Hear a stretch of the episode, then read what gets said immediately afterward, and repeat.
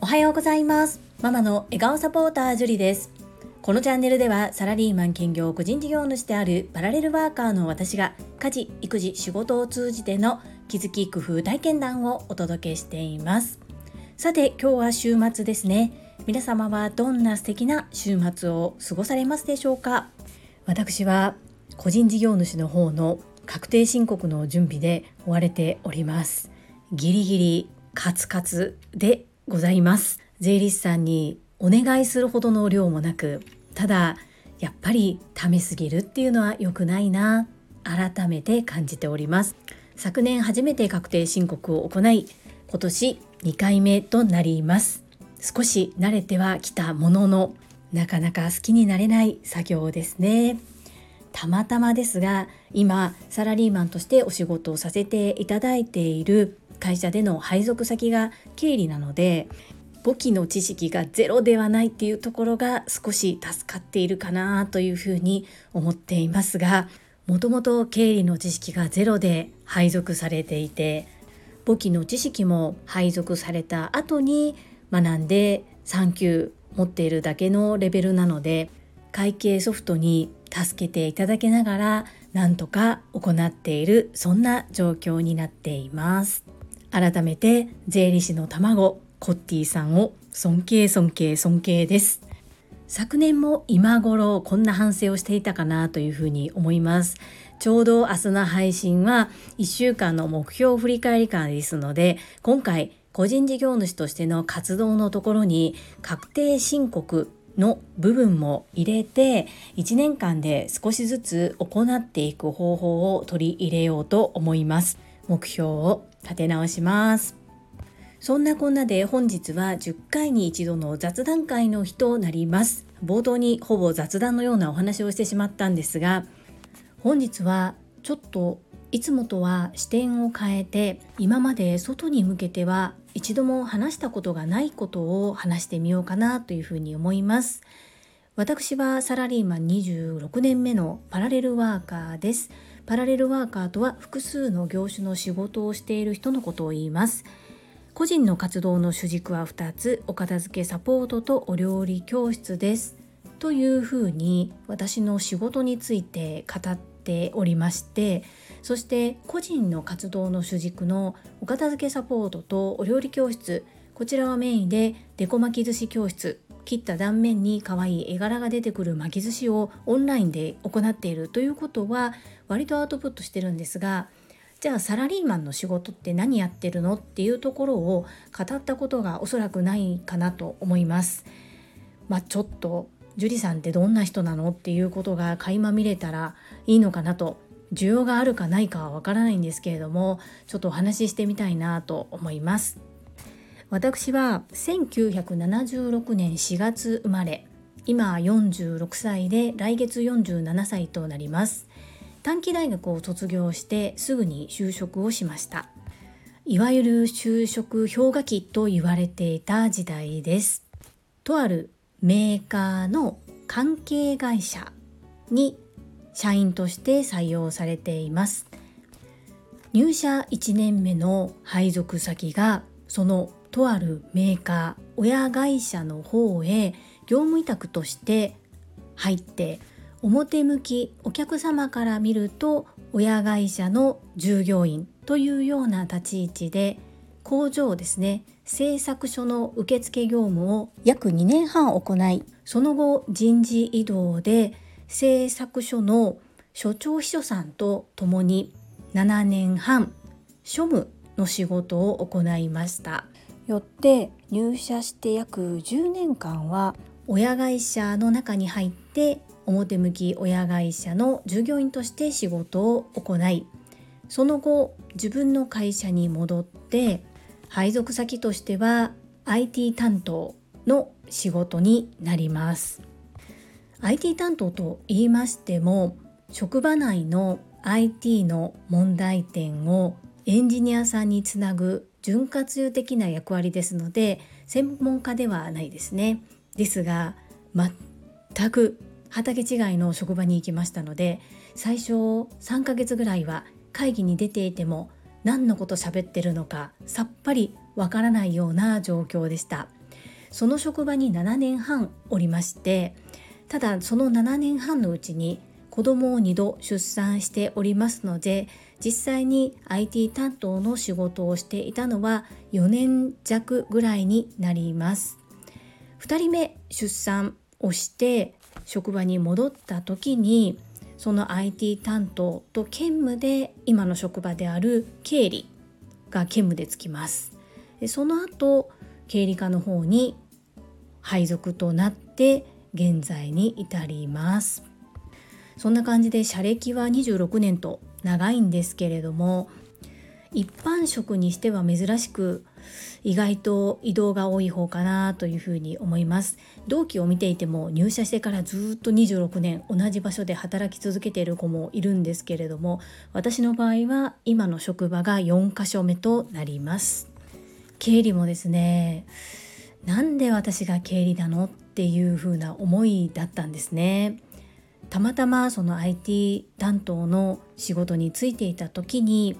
経理課長がその私の IT 担当の方の上司を兼務していたこともあってそんな配置になってしまったんですけれども、まあ、なってしまったって言ったら変なんですが、まあ、今となっては、まあ、まさか自分が個人事業主として開業するなんて思ってもおりませんでしたが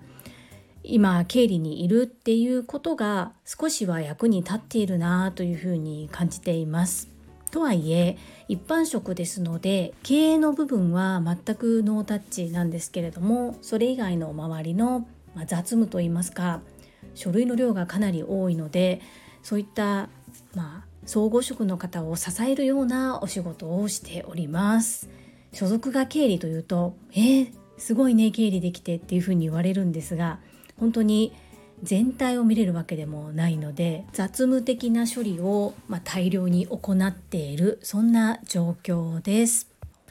本日は雑談会ということで私のサラリーマンとしてのお仕事内容今までのどんなルートをたどって今の職場に来たのかっていうようなことをざっくりとですがお話をさせていただきました。あまりこうリスナーの皆さんの興味関心を持っていただけるような内容ではなかったかなと思うんですが、まあ、これも私はこんな人ですよっていう雑談会のお話として残させていただこうと思います。最後までお聴きくださりありがとうございます。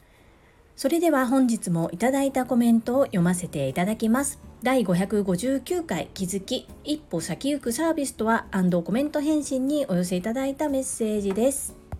英語学習者と世界をつなぐキューピット英会話講師高橋明さんからです。樹里さんおはようございます。今日は歯医者さんのお話よりもコメント返信にジーンと来てしまいました。石間美さんのお話も高尾さんのお話も深いですね。結婚も子育ても親孝行も何でも隣の芝生を見たら青く見えます。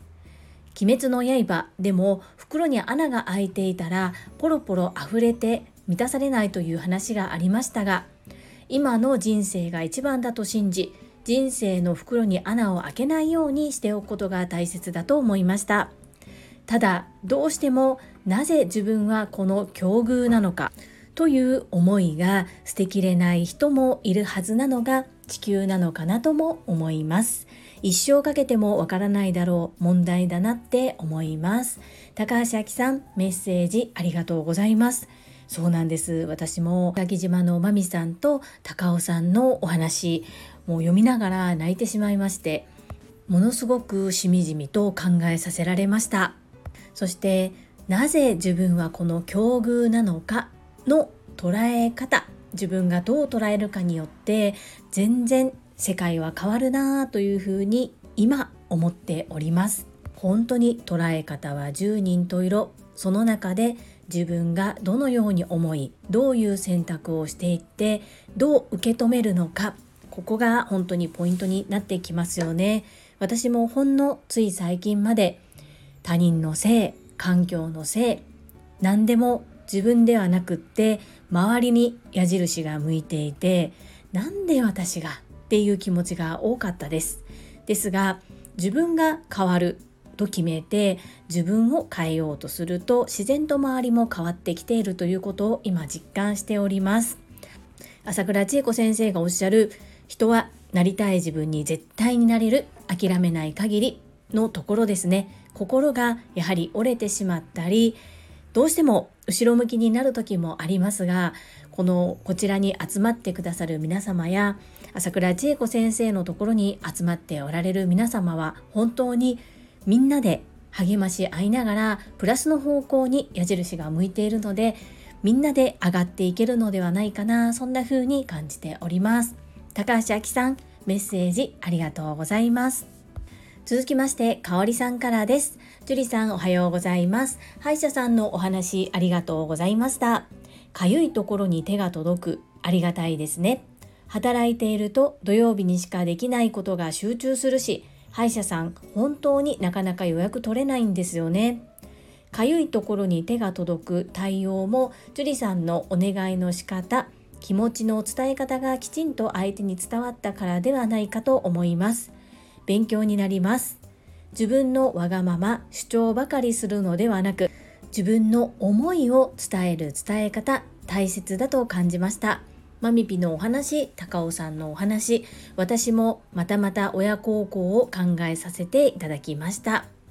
ありがとうございます。かおりさんメッセージありがとうございます。子育ても親孝行も正解がないからこそ何がいいんだろう？どうすればよかったんだろう？どうすればいいんだろうってものすごく悩みますよね。よーくよーく観察をしてさらに身内だからこそ甘えてしまう部分身内だからこそ近すぎて気づけない部分っていうのもあったりするのかな？なんて思いながらいろんな方のいろんな話を聞くとものすごく参考になりますよね。そして歯医者さん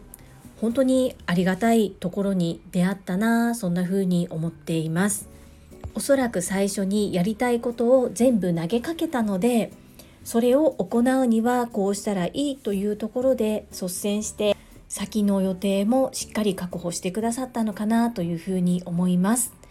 やっぱりやりたいことは一度口に出して伝えてみる。言い方は大切ですがこれは大事なことだなと最近特に感じております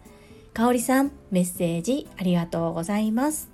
続きまして和夫さんからです以前、かっこかなり前、NHK ののど自慢 NHK ののど自慢に出演されたと聞いた樹里さん、こんにちは。